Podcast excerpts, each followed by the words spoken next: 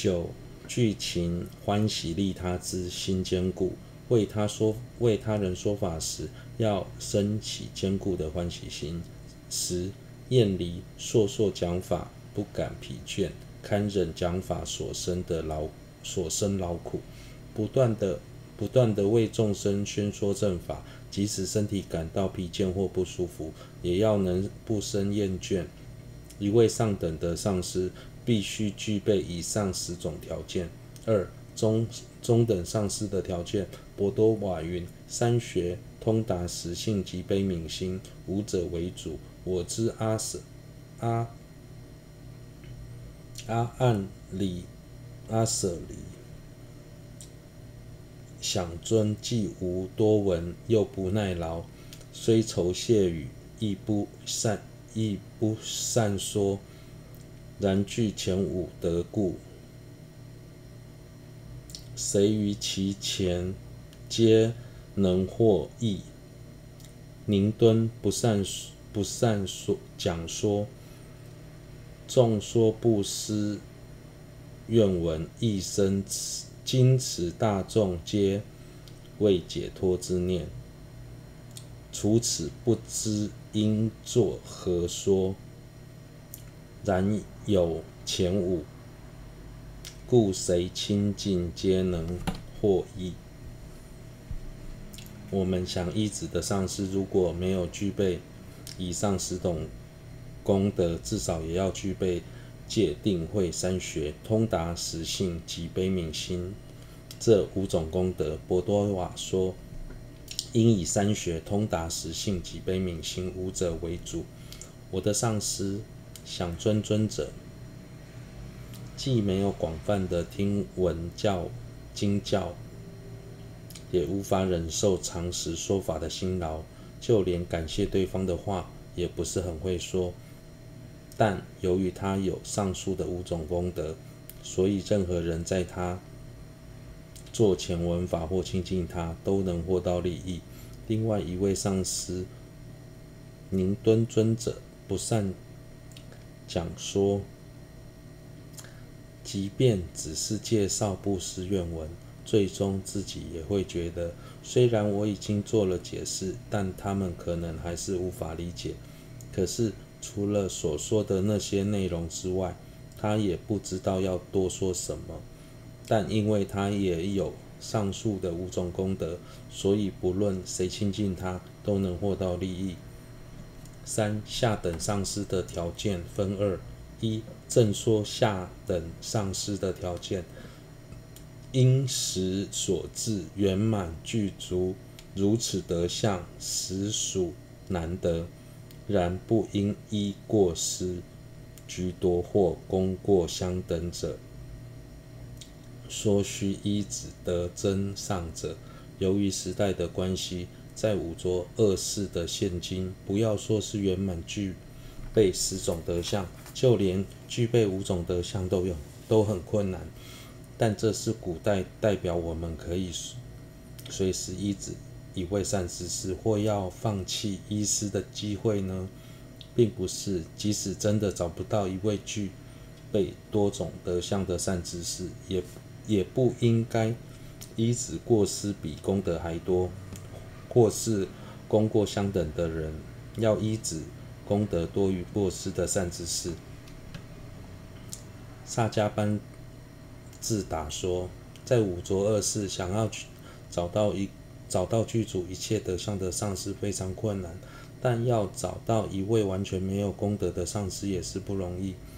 所以在功过相参的情况下，必须寻找功德多于过失的上师。广论中当中也引了《妙谛请问经》而提到，修修学密法的同伴。必须具备十六种条件，但若无法全部具足，也应具备其中的一半八种。如果还是无法具足，也应该具备其中的四种四分之一。如果连这种同伴都没有找到，至少要具备其中八分之一两种。宗大师以这部经论作为依据而说，如果上师没有具备十种德相，也要具备其中一半五种，即使没有没，即使无法找到这样的上师，也至少要具备妙臂请问经云所说的两种功德。宗大师在论中虽然没有清楚地说明是哪两种，但过去传承祖师的认为，至少要具备专注于法和悲悯他人两种功德。专注于法是说在法和世间两两者当中，必须以法为主。虽然善师不见得能完全弃舍世间，但至少要认知到，在法和世间两者当中，应以修学正法为主。世间的利益并不重要，况且相较于来生，今生的是极短，极为短暂，而在法上努力行持。二、悲悯他人，在自他两者当中。要以利他为主，尤其是一位宣说大乘法的上师，更要认知自己只不过是一个人，而他人则是除了自己以外的一切有情，所以应该弃舍个人的利益，以承办他人的利益。二、具备这些条件的方法，承办解脱之师，乃就近希愿之根本。故诸欲求依上师者，应当了知彼等历历寻求具德相者，欲作弟子所依依者，亦亦应历历具足彼等德相。带领我们走向解脱的上师，是我们将来是否能获获得最终的目标的根本。如果想要依止上师，就必须要先了解一位上师。